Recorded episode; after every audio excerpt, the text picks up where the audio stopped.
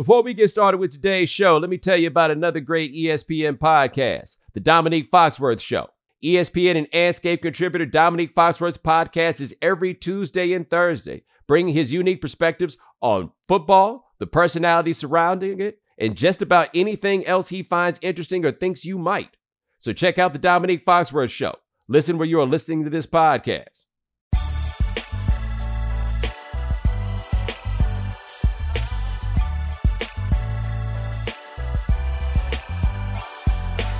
Ladies and gentlemen, welcome to the right time. My name is Bomani Jones. Thanks for listening wherever you get your podcasts. Rate us, review us, give us five stars. You only give us four stars. I'm inclined to believe you are a hater. Coming up on this episode of The Right Time, we got a lot to talk about from NFL to NBA, but let's get started with this part of the playoffs. All right, so got my man Parker here with us. Parker is uh from Miami. Like you a Heat fan? And we haven't really talked about this. Oh, I'm a huge Heat fan. Heat culture all the way, baby. All right, you a Panthers fan too? I hear the Panthers did something really important over the weekend. I don't watch that. Okay. I'm just saying they did just pull off one of the great upsets in the history of their little sport. For those of you who don't know, the Panthers, they have an NHL team, a nearish Miami. You know what I'm saying? They beat the Boston Bruins, who were really good. I just gave you everything I know. Anyway, the Heat beat the Bucks in five. Five, I tell you. Five. That was pretty mind blowing. Came up, got this victory in Madison Square Garden. And man, I don't think I'm gonna be able to make these early games, but I'm jealous. It is cracking in there. Like, I get it from the people who think that everybody just cares too much about these large markets. But I'm gonna say this right now. When they was over there in Sacramento hitting that pipe, I have to say, just watching games in that arena was incredible. Like if you want to go back to like what was really lost for the NBA when you go back to the bubble and even the year after when you still had some limited capacities in some of those buildings, it's so much better watching a game in arenas where people care. Like where they're really really into it. And I'm telling you, they may be louder in other places, nobody cares more than Madison Square Garden. told you I went to a game uh, with Roy Wood. We went uh, early season game against the Hornets. And Roy was like, "This is what it's like to watch a game with 20,000 people who got money on it." They care so much. They got my man Jimmy in there balling. Though Jimmy, Jimmy got that that that he fell on his booty, it hurt his back, but somehow kept going through that. Then Jimmy had the crazy ankle injury in the course of this game. See, Jimmy, Jimmy can't go back. Right? Like Jimmy has said this explicitly. We have discussed this. Jimmy can't go back. And I understand. I left the greater Houston area in 1997. That is now 26 years ago. I imagine a lot of things have changed in many ways. And in fact, I know for fact that a lot of things have changed in many ways. Okay? But I'm telling you right now, there is no way that Jimmy can take his black ass back to Tomball, Texas. Okay? And I know that those of you who don't really understand what I'm talking about, those of y'all from Houston get what I'm talking about. And you thinking when I say this, oh, Tomball must be really hood. Oh, no, no, no, no, no. Tomball, why Jimmy listen to all that country music. You understand what I'm saying? Like somebody online the other day told me, they said that Jimmy was like every black person that they had met from Tomball. And I was like, yo, Jimmy's like every black person that I had met from Tomball. Because Jimmy is every black person that I have ever met from Tomball. And understand, I went to a high school where we used to play against Tomball. Like, like Tomball, like I'm not talking, black people from Houston, especially from the South Side, talk about Tomball like a theory. Like Tomball is anything that is north that they think got white people in it. It is Tomball. It is far off. It is the country. It is all of those things. I remember my freshman year in high school, our basketball team got into a fight with Tomball on the floor. And let's just say, our team did not look like their team. To a man. To a man. Our team had a dude on it whose name was Sugar Ray on his birth certificate. Tomball didn't have no Sugar Ray. Sugar Ray was cold too, just to be clear. Tomball didn't have no Sugar Rays on their team. So anytime I keep hearing about Jimmy Butler being from Tomball, Texas, I'm like, damn, I don't really know necessarily how that happened, but I know this. Jimmy can't go back. You know what I mean? Jimmy can't go back. And he been playing like he can't go back. Like, I don't think we've had time to talk about this on the podcast. I had some people in my mentions like, oh, you don't want to talk about Jimmy? Yeah, because we all know how much I don't like Jimmy Butler. Whatever. Nah, that first round is one of the best first rounds that we have ever seen from any player. That 56 he put up is one of the best games that we have ever seen from anybody, period. Like, there's no way around it. I've been saying for a while now, Jimmy Butler is a Hall of Famer. And I know that sounds like a crazy thought to a lot of people, but the big reason why I think that sounds so crazy, it's just a matter of where you started from. And you never started with the idea that he could be that guy. Like, I think that we have, through time, generally looked at Jimmy Butler similarly to the way that we look at somebody like Khris Middleton. An all-star caliber player where if you stay for the right, stay with the right team for the right amount of time, they retire your jersey, you know, that sort of thing. But nobody's thinking about like Khris Middleton in the upper echelon star category. I don't say superstar because I'm real reluctant to throw that word around, but that upper echelon level of star. Khris Middleton, dude who went to the D League or G League, whichever it was when he was in it, right? You don't think of him in that way. And I think that Butler, once he got to like that Middleton level, we thought about that as just being the guy that he would be without really noticing everything that happened after this. Like, you think about this for a second. The Minnesota Timberwolves chose like the Karl Towns era over keeping Jimmy Butler. The Sixers chose Tobias Harris and Ben Simmons over keeping Jimmy Butler. All right? Like, I mean, granted, those are two particularly well run teams. But they are teams that looked at him and looked around and were like, yeah, nah, we think we good on this for whatever reason, they made that call. The end result is a Hall of Famer. And again, as crazy as it sounds to many of you, the idea of him being a Hall of Famer, this is what I'll throw out at you. And I've checked this. You'll have a really hard time finding a guy who has been the best player on a team that went to the NBA Finals who is not in the Hall of Fame.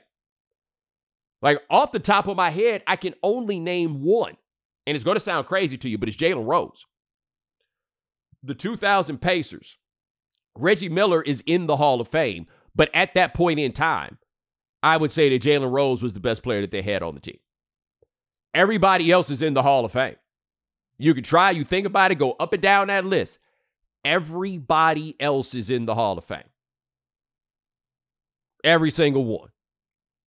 And the thing with Jimmy, like that crazy tip in against the Bucks, like all these things.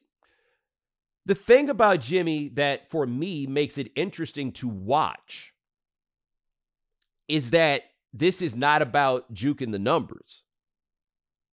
You know, like I imagine we'll get at some point in this podcast talk about Denver and Phoenix, but John Hollinger wrote a very good piece for the Athletic where he's like the problem that the Suns have is they don't take enough threes. And so they wind up doing a lot of trading three for two. They're deadly in the mid range, but they don't really have. I mean, Kevin Durant can shoot those threes, obviously, but that's not really what the offense is. Devin Booker can, but Devin Booker's not Klay Thompson. You know what I mean? Like, it's not like they don't have like marksmen, those dudes, even like a Steve Kerr type of player.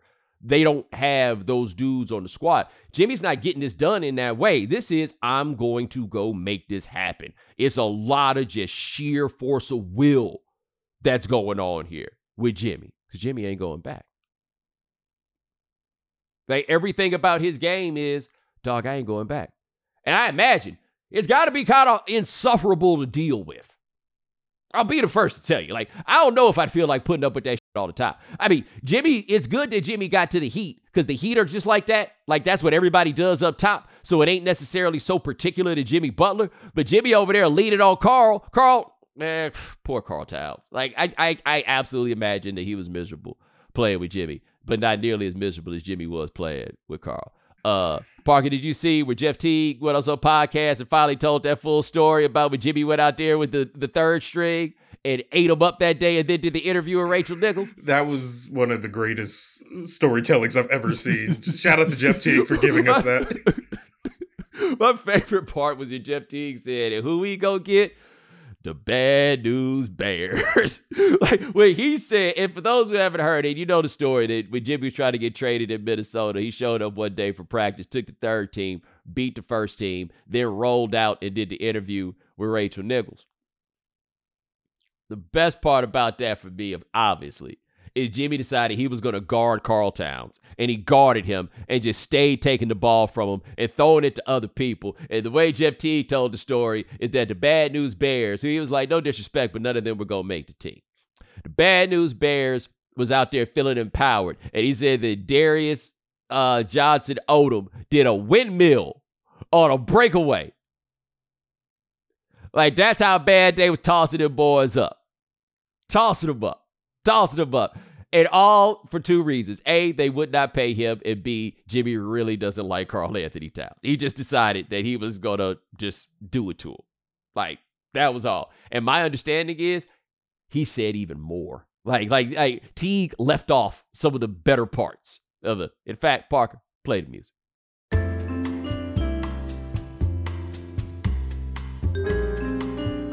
Thank you for your patience. A representative from the right time will be with you shortly. Your current hold time is 15 seconds.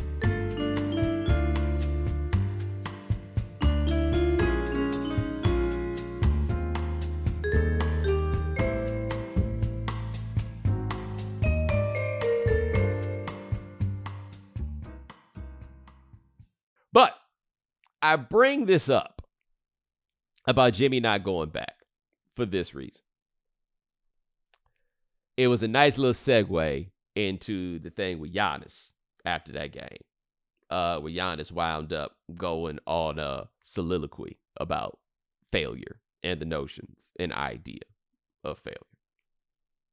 And um, I think it's Eric Nehm. I don't know how to pronounce his N-E-H-M. Forgive me. I've never heard his name said out loud, but I keep up with his work. He's a good, good writer. Um, covers the Bucks for the Athletic. He's covered Giannis for years.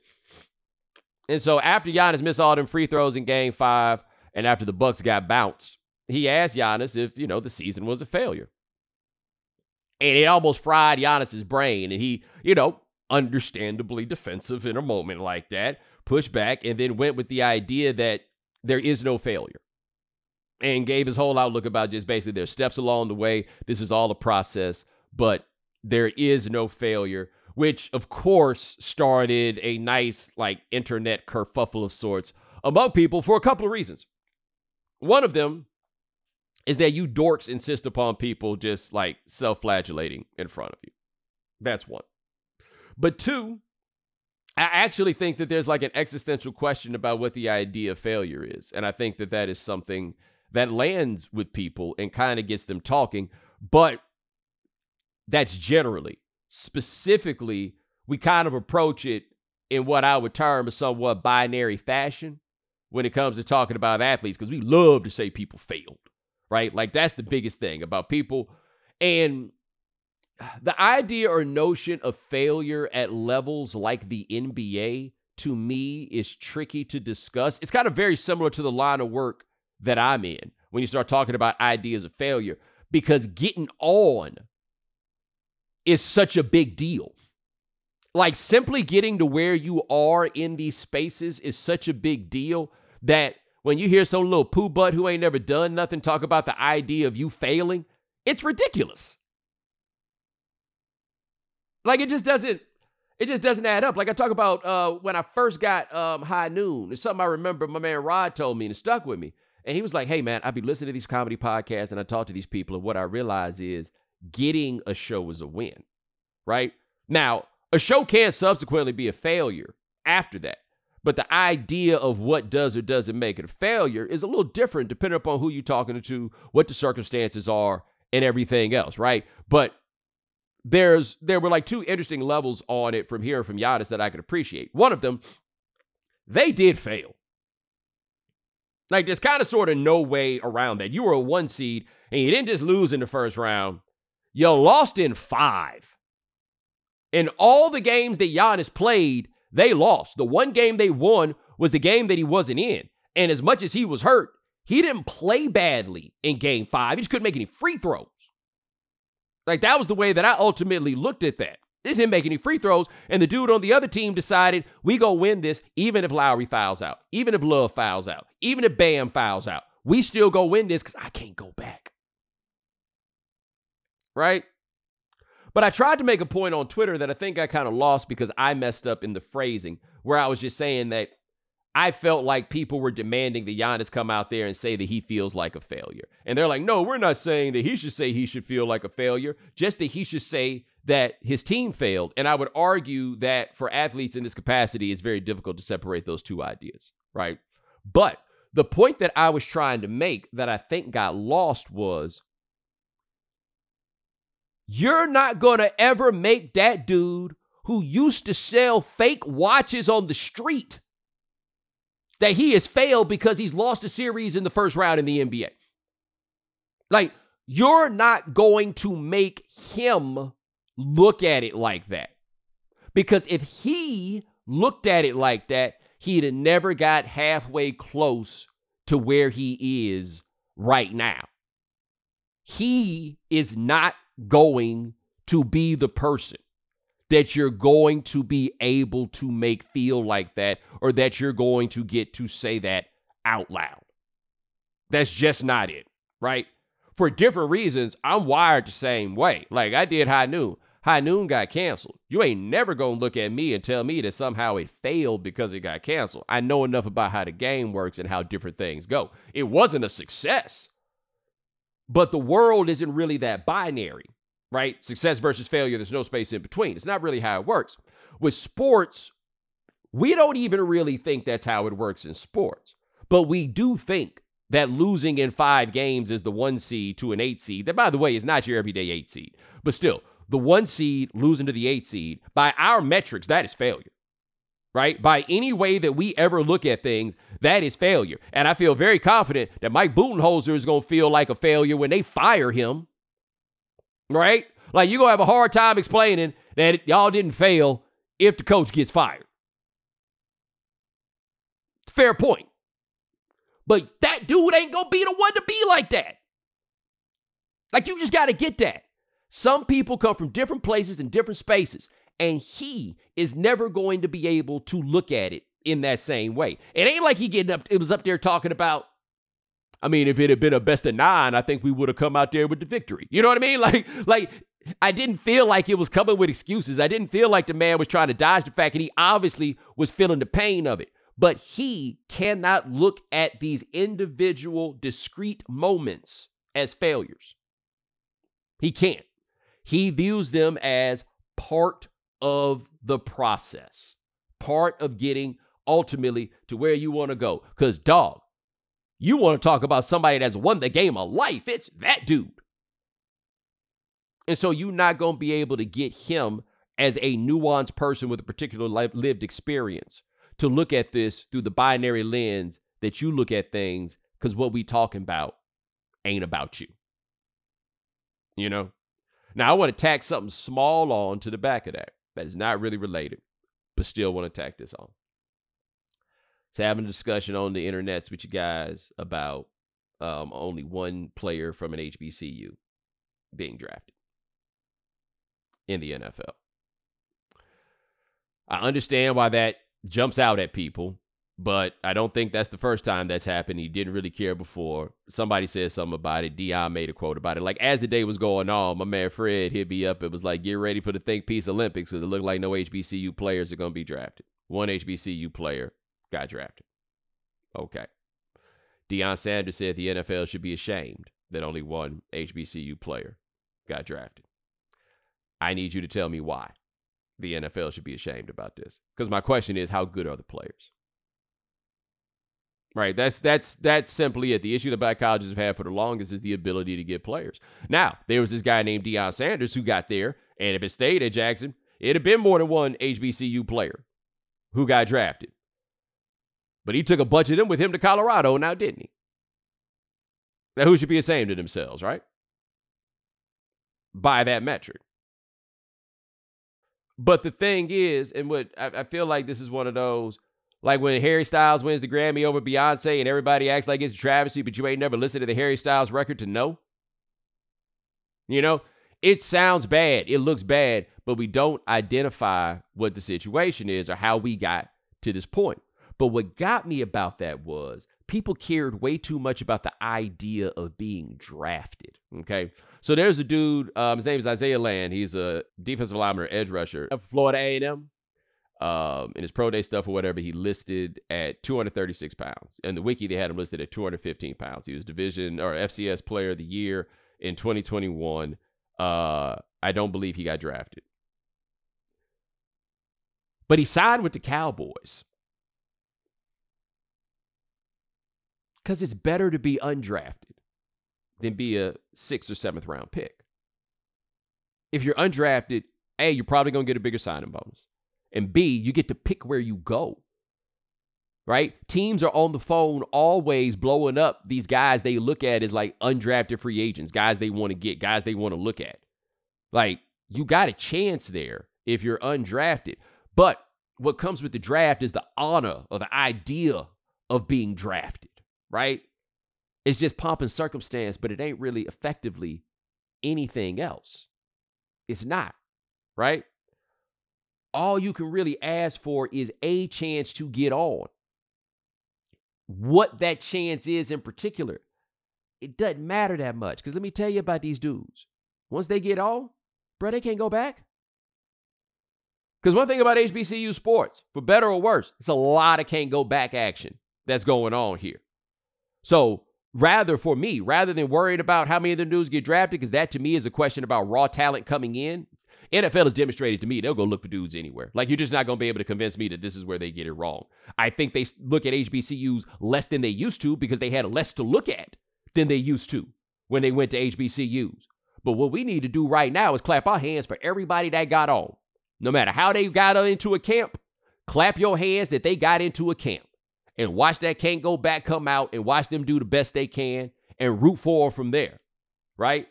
But sitting around getting all caught up in um the idea that they didn't get drafted. It ain't about getting drafted, it's about getting on.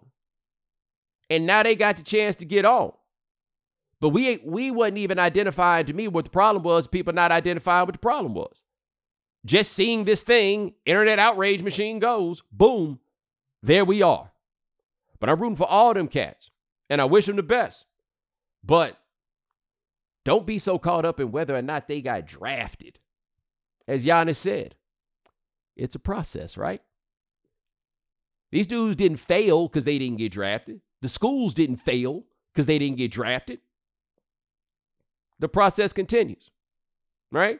Now, if you had a dude like Shaquille Leonard, formerly Darius Leonard, and he ain't get drafted, now we talk about something different. But guess what? When it was a Darius Leonard over there, he went to the combine and he went in the second round. So I ask you to keep that part in mind. It is all a process. Spring is the best time to add new challenges to your training, just in time for summer and warmer days. I've been in the gym a little bit trying to get my fitness in check so I can break these skinny allegations I keep getting. Spring is the best time of the year to take a new look at your fitness routine, dial it up a notch, and continue powering on. Peloton has everything you need to get you where you're going. Whether you prefer to run outdoors, row, or ride at home, or strength train at the gym, Peloton has something for you. Peloton's varying class lengths were designed with your training plan in mind. Personalize your workout.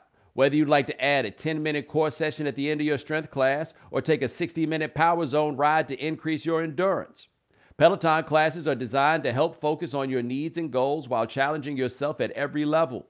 Now you can catch up on your favorite NBA games with NBA League Pass while you push yourself to new levels of fitness. Watch your favorite games and win your workouts with NBA League Pass on Peloton and visit onepeloton.com. Peloton All Access membership and NBA League Pass subscription required. Another day is here and you're ready for it. What to wear? Check. Breakfast, lunch, and dinner? Check. Planning for what's next and how to save for it? That's where Bank of America can help. For your financial to dos, Bank of America has experts ready to help get you closer to your goals. Get started at one of our local financial centers or 24-7 in our mobile banking app. Find a location near you at bankofamerica.com slash talk to us. What would you like the power to do? Mobile banking requires downloading the app and is only available for select devices. Message and data rates may apply. Bank of America and a member FDIC. Guys, something interesting is going on in the Western Conference. Thus far, who's looked better than Denver? Like Parker, am I tripping here? No, not really. You can't make an argument for anyone else, I don't think. Everyone else has had too many moments where they've looked weak, I would say. Yeah, and I think the thing for me with Denver, and it was a game they lost, but it was when they was losing by double digits late against Minnesota, and they had a all right, boys, let's go. Just possession after possession where they decided they really going really weren't gonna lose that game. Jokic missed the first of those two free throws at the end that would have put them on top, and so it went to overtime, and they ultimately lost. But they looked like a championship contender. Like they looked like a team that believed they could win a championship. Because I think I talked about on this on here before.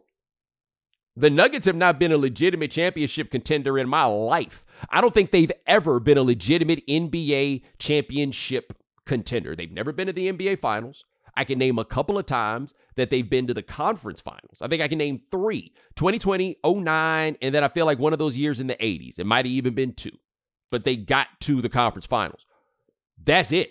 Look, man, they walked in that game against Phoenix and destroyed them right? Like it didn't feel fluky. It didn't feel like, oh, we just happened to be making shots today or anything else. No, they just went out there and beat them. Now, Phoenix couldn't make threes. That was a big part of it. But they just they looked like the better team. They got Jokic out there just banging Ayton in the chest, like dare you to do something about it. Did you see that play where they were going up for rebounds? Like it was it was kind of that game of of of of just just tipping the ball around there, and Ayton just watched from the baseline away from the play. Like, oh, that's why they don't seem to like you. Got it. But they look like that squad. Like, for them to win that game in that way, when, I mean, it's not like Kevin Durant didn't show up. It's not like Devin Booker didn't show up. Those dudes played and played well. Kevin Durant scored 29 points on 19 shots and had 14 rebounds. He did turn the ball over too much, but 29 and 14, and they were a minus 20 in the minutes that he was on the floor. Jokic didn't play that great, but Jamal Murray was like, I have flames coming from my keister. I am so hot. Like, we'll see what game two looks like. I guess, obviously, in a series like that, game three in Phoenix is going to be the one that tells us the story the best. But they, they've looked better than anybody else has looked in the playoffs. Period. And people need to get comfortable with that. Parker, are you trying to throw the Miami Heat into this? Oh, absolutely. They beat they beat Giannis Antetokounmpo in five games. Like fair, fair, and fair. Walk the Knicks off the court with four players on the team. Jimmy with Fair. Jimmy hobbled in the corner. fair, fair. I guess the thing for me on that is why I said that about Denver was I felt like so much of the Heat was so much Jimmy. You know, so like I looked at that as like a one man band situation, but like top to bottom, like what the Heat did, it didn't make me say, and now they can win the East. Not that they can't, but it didn't it didn't move me in the way that some of what I've seen from Denver um, has done it. With Phoenix, I'm just hoping they get that thing together quick. Because look, man, that's that's a bunch of dudes that ain't really played together. And I'm telling you, man, this Ayton thing. Did you see where Ayton threw the ball five feet over Chris Paul's head and told him to catch it? Yeah, he's having a rough playoffs. Yeah, no, they whole situation, man, ain't ain't a lot of love circulating amongst themselves on that team. Um, but it's cool to see Denver do this. And I want to say this, by the way, for all you uh pipe hitters in Sacramento, I really enjoyed watching them play. Like in the end, it just kind of came down to this other team had champs on it, and this team did not. Right? Like that to me is really what it came to. And at the end, they couldn't get it done. And then I know they said Sabonis had a fractured thumb, and that was a big part of what was going on. But there's also just kind of a problem with his game. And I felt like he requires, and his stats seem to indicate this. You got to take some harder shots. Like most people, you want to take easier shots, but he shoots 62% from the floor or something like that because he ain't taking nothing he think he might miss. And that's not going to work because you can't put that much weight on your little guard.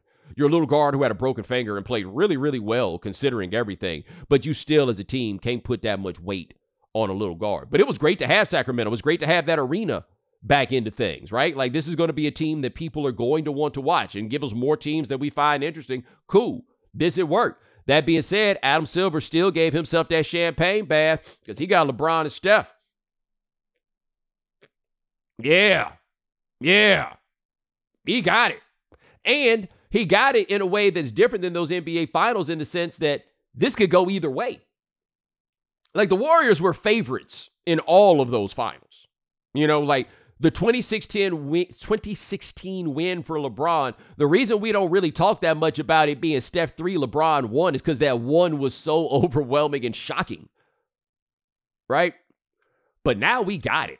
And these aren't super teams, right? These are both very, very, very flawed teams. The difference is this version of Steph Curry is up there with any version of Steph Curry that we have seen. This is not that version of LeBron James. But there is an Anthony Davis in this, and there was no player really of that stature that was the number two guy for. I guess he's not even the number two guy. I guess for the Lakers, he's really the number one guy. But this, I mean, we got it. That play-in game two years ago, where we got this, that was like some for real stuff. Like those were real stakes. That really felt like something, and we got it. But I didn't come out of that Sacramento series feeling good about Golden State. I didn't come out of that Memphis series feeling good about the Lakers. Like I felt good for the Lakers in the sense that this is the rare time for Lakers fans where they have something that they can enjoy without championship expectations. Like you've just never really gotten to live like that. I'm not being patronizing or insulting when I say that. They've been so good so often and so much a championship threat. It is very rare that they get a team that I feel like they can just enjoy and take whatever they get from it. And that's what they have here because of the way the year started and the way the year um, you know, evolved. But man, the West, we got great matchups over there just for stuff to see. We bring this back to the East. Miami, New York is a great matchup, right? Like it's possible that they are the two worst teams in the East that are still remaining, but they play in each other. Parker, don't do that. Why are you looking like that? I listen. You can doubt the Heat culture all you want, but the Heat. I, have, I don't. I, I, I don't doubt it. I don't doubt it. All I'm saying is this: that's the five and the eight, and the other side is the two and the three. I'm just saying the Heat have beaten every team in the Eastern Conference multiple times. Okay, I got you. I mean, all all all of that's fair. But coming into these playoffs, Sixers and Celtics were viewed as legitimate championship contenders. Uh, the Knicks and the Heat were not. We spent all year with the Heat like, well, when's it going to come around? We know it should be better than this. When's it going to come around? And it never did until it kind of did. Right? Right? Like they've shot better than they have all year long. Like all of these things have happened. But either way, it's a great matchup. It's a matchup with history. You're too young to remember PJ Brown uh, flipping Charlie Ward upside down and all of that stuff. Larry Johnson and Alonzo Mourning slugging it out at Madison Square Garden. Um, the 99 year where the Heat were the one seed and lost in the first round uh, to the Knicks with the boing, boing, boing, boing, boing bounce around shot. That year that the Knicks won a playoff game against the Heat and they dropped balloons from the rafters. And I believe the year was 2012. Yeah, yeah, yeah. It was a Party City promotion that wound up going over very badly.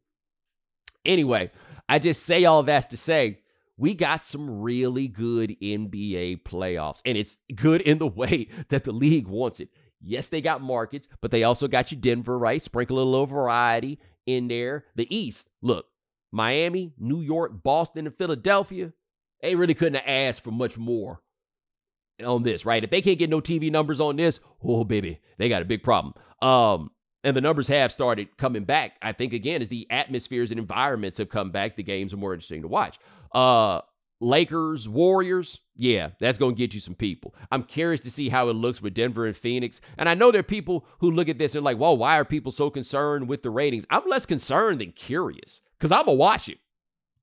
Right. And I think the league needs to be concerned because that's like there's a money issue that comes down to this. I don't, you, I don't, I don't look at ratings like NFL fans look at NBA ratings to be like, haha, nobody likes your sport. And I don't care about that sort of stuff. I don't do that with anybody else. It is an interesting metric for like how people consume the actual games and stuff like that.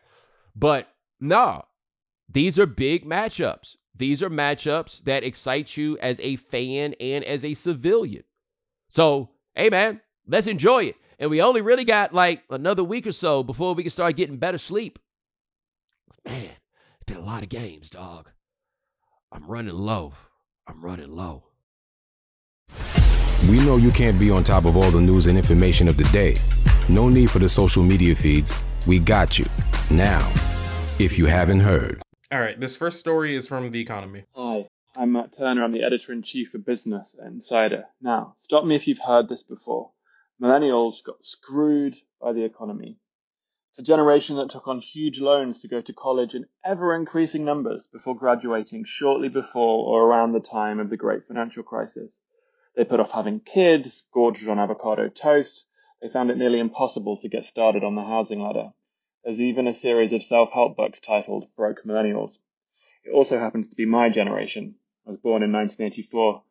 But there's a compelling case for why millennials are more like boomers and Gen Xers than they might like to let on. First, when you look at generational wealth per capita, millennials are building wealth at the same rate that Gen X and boomers did.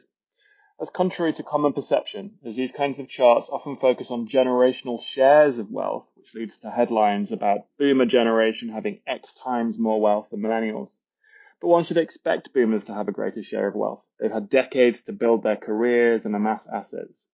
And while many millennials did get off to a rocky start in the jobs market, especially those at the upper end of the generation who graduated before and into the great financial crisis, I graduated in 2007, for example, there's evidence of a significant bounce back since then. By 2019, for example, income for the median millennial household was about $9,000 higher than that of the median Gen X household at the same age, and $10,000 more than the median boomer household. If you look at real estate, a recent report from Redfin showed that in 2022, 30% of 25 year olds own their own home, higher than the rate for millennials, but the millennial rate was actually very slightly higher than it had been for Gen Xers. That leaves total wealth, including assets like real estate. And once again, there's a similar story here. Per data from the St. Louis Fed, the millennial Gen Z wealth is currently tracking with Gen X after initially getting off to a tough start. There are lots of nuances to all of this data, with differences across ages, professions, geography, gender, and race. And there continue to be real challenges for many millennials. But there are convincing arguments for why, while the millennial generation did get off to a rough start, is now caught up to previous generations in terms of household income, home ownership, and wealth. And where do you think all of the wealth that boomers have built up will eventually go? To their kids, who are millennials. Now, I will say that estate element of things is something that I had not considered, right? That at some point they're going to wind up getting some of this. Gen X going to wind up, you know, getting some of that money in the pass down thing, which is this whole other discussion. What kind of jumped out to me in hearing that is just something for us to consider, which is we use millennial as a slang. Uh, it, people use millennial like it was a slang term. Like it is a generational classification. Like millennials is not just young people. You'll still hear people make references to millennials when they're making references to young people because they they they thought it really was just like something somebody came up in a, within a magazine, as opposed to being a delineation of a as of a generation of people. Okay. Well, they're not that young anymore. Like they're millennials who are 40 years old now. So some of those things, and yeah, there was the loans and everything else. But at some point, some of those things are going to pass. Let me tell you what I imagine some of the millennials did too. I don't know if they hadn't thought about this on some of them student loans. Yo, get you a house, get you a car, and then just don't pay them loans. Like if you're willing to eat seven years of bad credit, and I'll be honest, for me, I haven't needed to use credit except for like other than getting a lease or something like that, and I don't know how long. But if you were in a position where you could get the mortgage and you already had the car, you can hold that car down for seven years. That's what a lot of people did during the financial crisis. Was just chuck the deuce on those houses, chuck the deuce on some of those cars, right? Just make the decision like, oh, okay, this is what we gonna do. I'm surprised that more of them honestly haven't tried to do that because once you get out from under that weight, what we really talking about? You know. But I did find it interesting that a lot of them have gotten into a better financial situation, which is cool to hear because now y'all can start paying some of these checks. Older people feeling like they got to look out for you because the world shut down. Nope. Nope. Nope. You got your half? All right, this next story comes Hey y'all, from entertainment. this is Shaddi Abusaid, and I'm a crime reporter for the Atlanta Journal Constitution. We've been covering the sweeping Fulton County gang and racketeering case against award winning rapper Young Thug and more than a dozen of his alleged associates. Prosecutors say the musician, his real name is Jeffrey Williams, is leader of the criminal street gang Young Slime Life. Authorities contend the group is responsible for much of Atlanta's crime. Williams' attorneys say their client is innocent, however, and that YSL is simply his record label. Court proceedings have been delayed repeatedly since jury selection began in January, but last week one of the defense attorneys was arrested while going through a secondary security checkpoint set up outside the courtroom. The sheriff's office said Anastasios Manettas had prescription medication outside its original container. Now he faces five charges, including a felony. Everyone goes through security when they enter the downtown courthouse. But Fulton County Sheriff Patrick Labat said he set up the secondary checkpoint in the hopes of weeding out contraband. Authorities say there have been at least three instances of defendants having drugs in court since proceedings began, and the sheriff is defending his enhanced security measures. Some attorneys have called the extra searches over the top, but the judge presiding over the case says he doesn't think they're unreasonable, especially after several instances of contraband being brought into his courtroom. Manettas was initially charged with simple battery on a police officer after allegedly throwing his cell phone at a deputy during his arrest. That charge was later dropped after several witnesses said Manettas was simply trying to pass his phone to a colleague while being detained. The attorney was in custody for about 10 hours last week before being released from jail on $5,000 bond. His charges include possession of pills not in their original container, obstruction, disrupting court proceedings, possession of dangerous drugs, and having a Schedule II controlled substance. The lawyer's attorney said the medication was prescribed to Manettas and has called the courthouse arrest bogus. Manettas's client, Miles Farley, was severed from the case after his lawyer's arrest. That means he'll be tried separately from the remaining 12 defendants. The case was expected to last six to nine months, but at this pace, lawyers say the high profile trial will likely stretch into next year. Parker, have you been keeping up with this trial at all? I wouldn't say I've been keeping up with the trial, but I'm familiar with it. It has looked like satire. Like, I have not kept up with it every single day. I saw a video clip of what appeared to be somebody trying to bring some drugs to one of the defendants. I have seen a clip where the lawyer told the judge that something that happened during the trial was, and I quote, cap. Your Honor, that's cap. That that that that that really happened. Um, I believe that there was another moment where the judge required the lawyer to write a 17 page essay on professionalism because uh, apparently the judge did not appreciate his get down. And I found that to be incredibly patronizing. And I felt like they were infantilizing this man. But did you hear the other stuff I just said? Like I can't even be mad. I don't. It, it's so bad that I can't even assume that it was a white man that told him to write this to write the essay. And if it was a white man, why you make that white man think you do that? Like that's there's so many levels that I have found myself saying and dealing with as it comes to this case. It's just so ridiculous. And this is my question, and I'm asking this for my Atlanta people. Whatever happened to that white man with the ponytail? Like I know it's been a long time.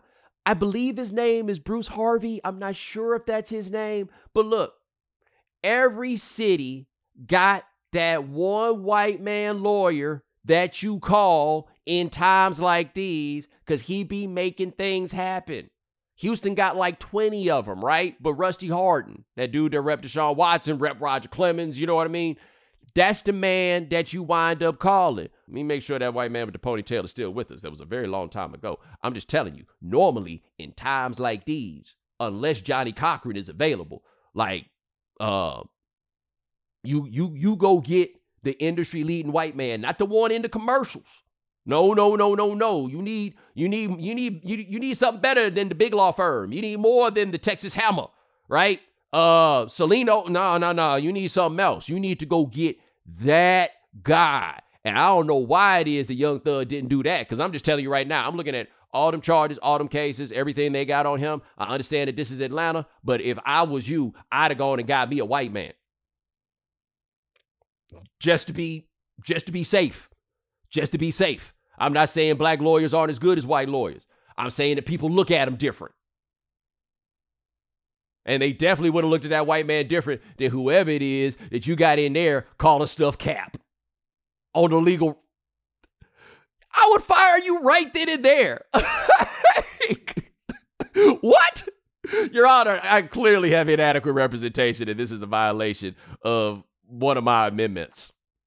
Like, you gotta, you gotta get us out of here. Also saw something very, heard something very interesting. It was on NPR, I believe, and so I didn't know this, but the calls that people like the visit logs in jail, like when people get on, you know, the phone on the opposite sides of the wall, those are public record.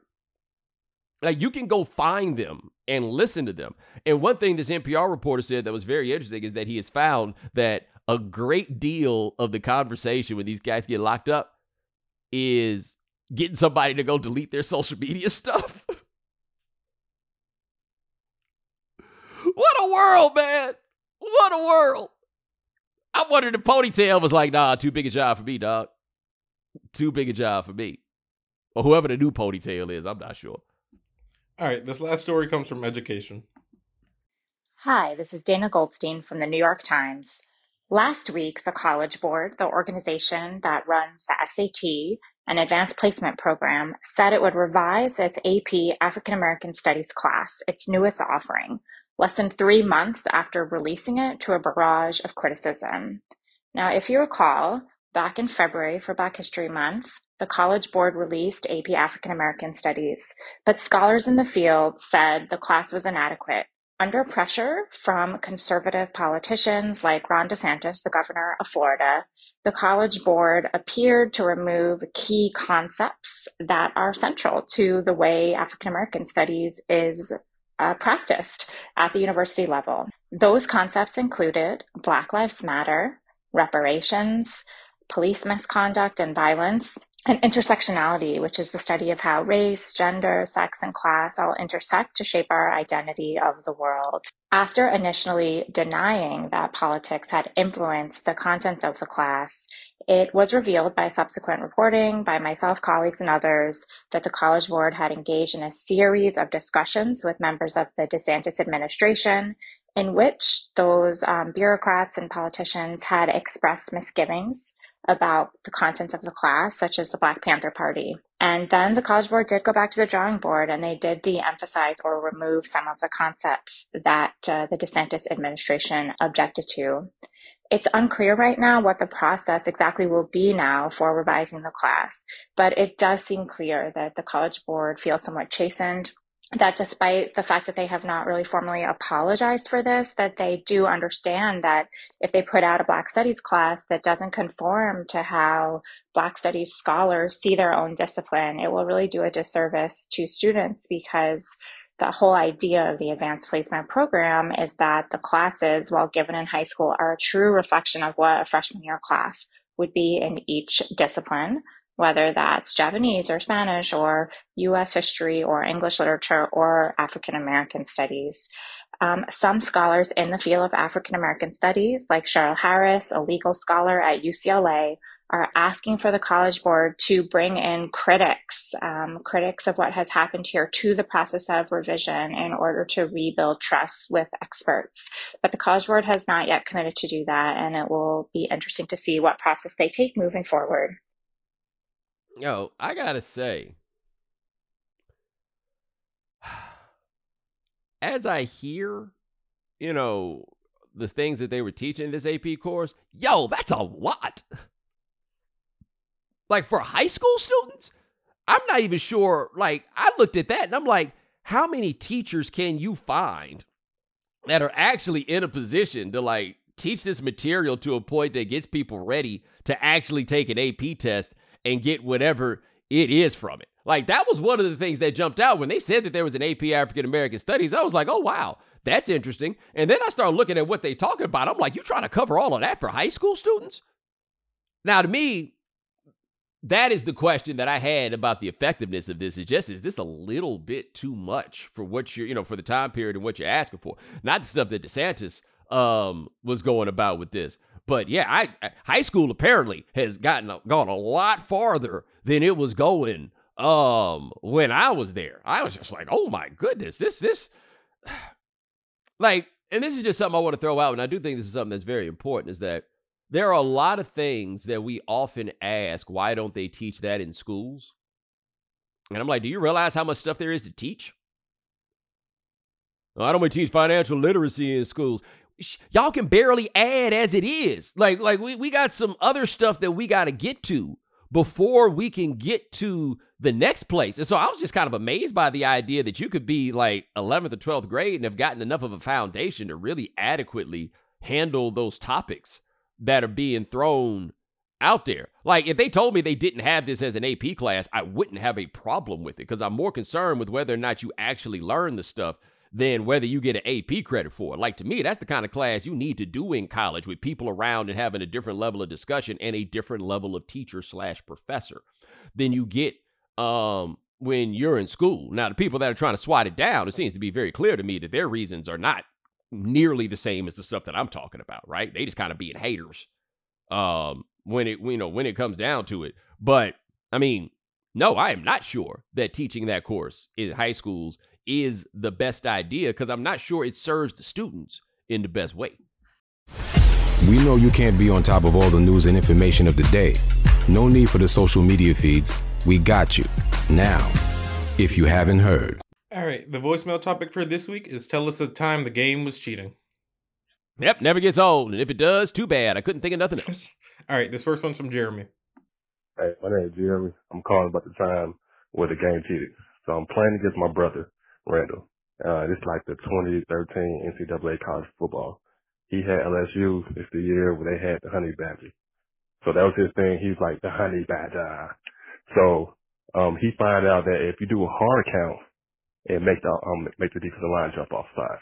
He did that, no lie, bro, for like from August when the game came out all of December. He beat me every weekend. That's all he did down the field. Hard count, hard count. And if I didn't jump, He'll throw a slant, unstoppable. I tried everything. I put the discipline down to where my linemen shouldn't jump. They still jump. I stand my linemen up. They still jumped off sides.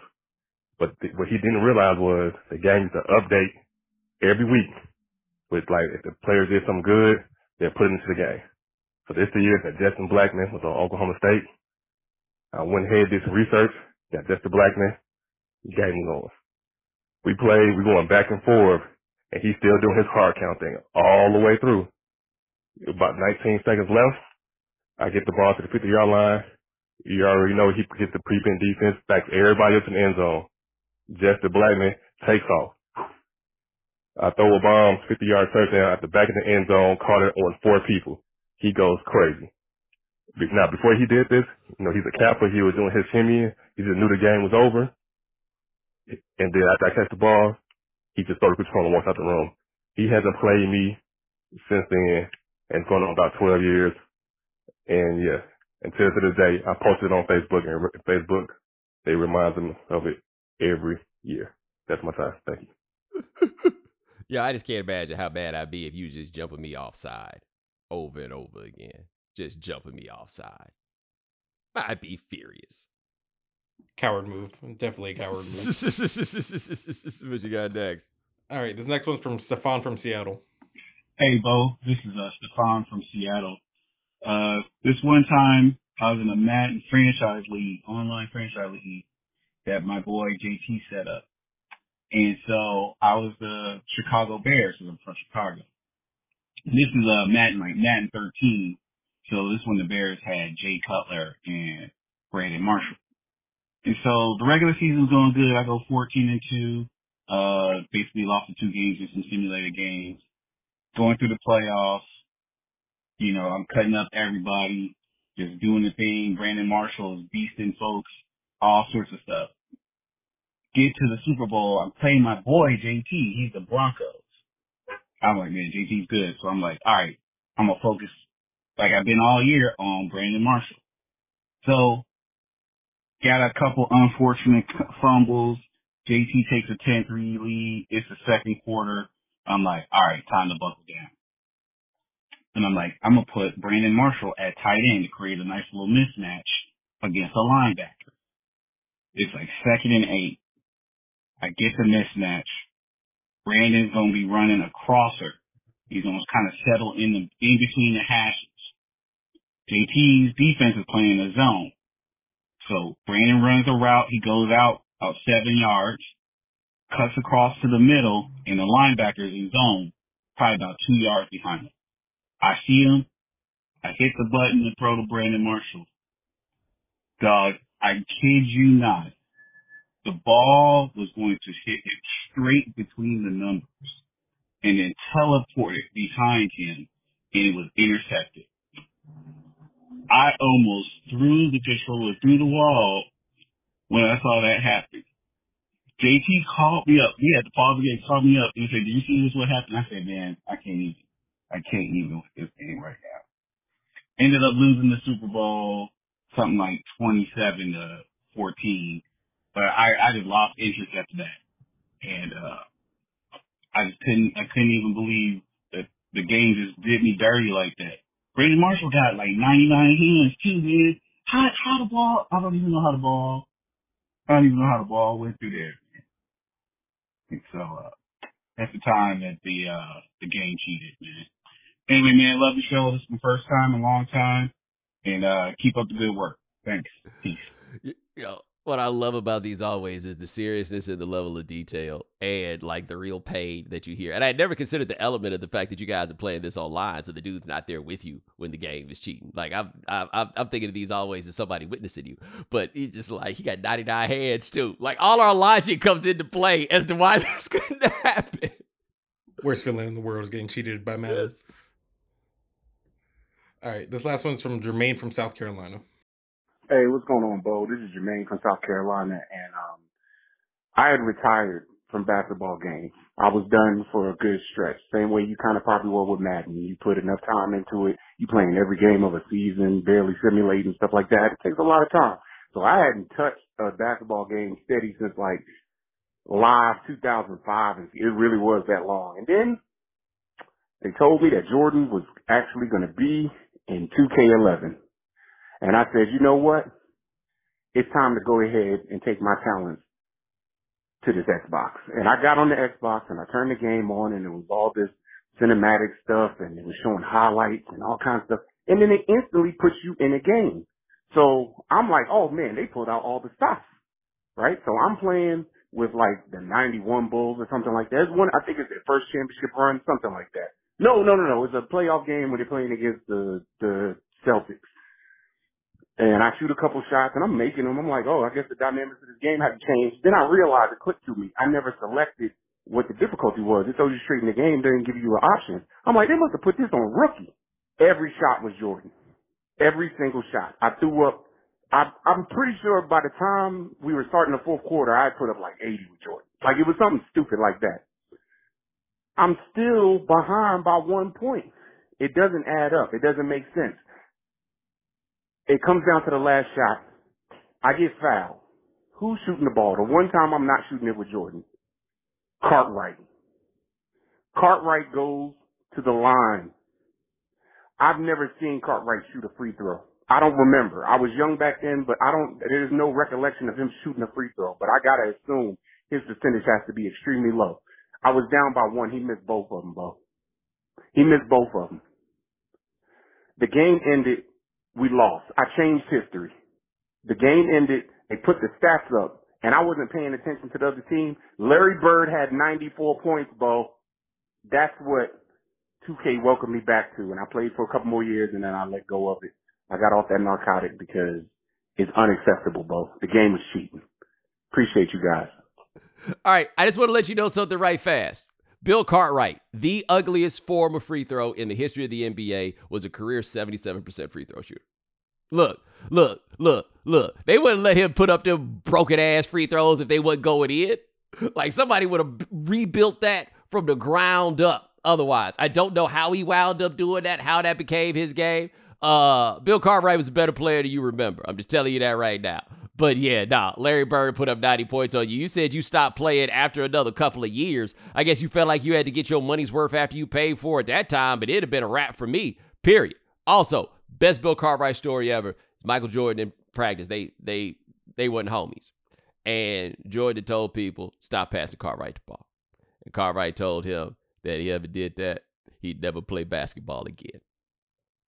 Ladies and gentlemen, Thanks so much for joining us here on the right time. We do this three times a week. Parker Owens handling everything behind the scenes. Thank you, sir. Also, thank you to our If You Haven't Heard contributors. Thank you to Matthew Turner of Insider. Check out his story on millennials being more financially successful than previously thought at insider.com. Thanks to Shaddi Abusaid of the Atlanta Journal Constitution. Check out his story on the Young Thug trial at AJC com. And also, thank you to Dana Goldstein of the New York Times. Check out her story on the AP African American History Changes in the Curriculum. Remember, follow the right time, rate us, review us, give us five stars. You only give us four stars. I'll be inclined to think you are a hater. We'll talk to you guys in a couple of days. Take it easy. Thanks for checking out The Right Time with Bomani Jones podcast. You can listen or follow on the ESPN app or wherever you listen to podcasts. The Right Time with Bomani Jones.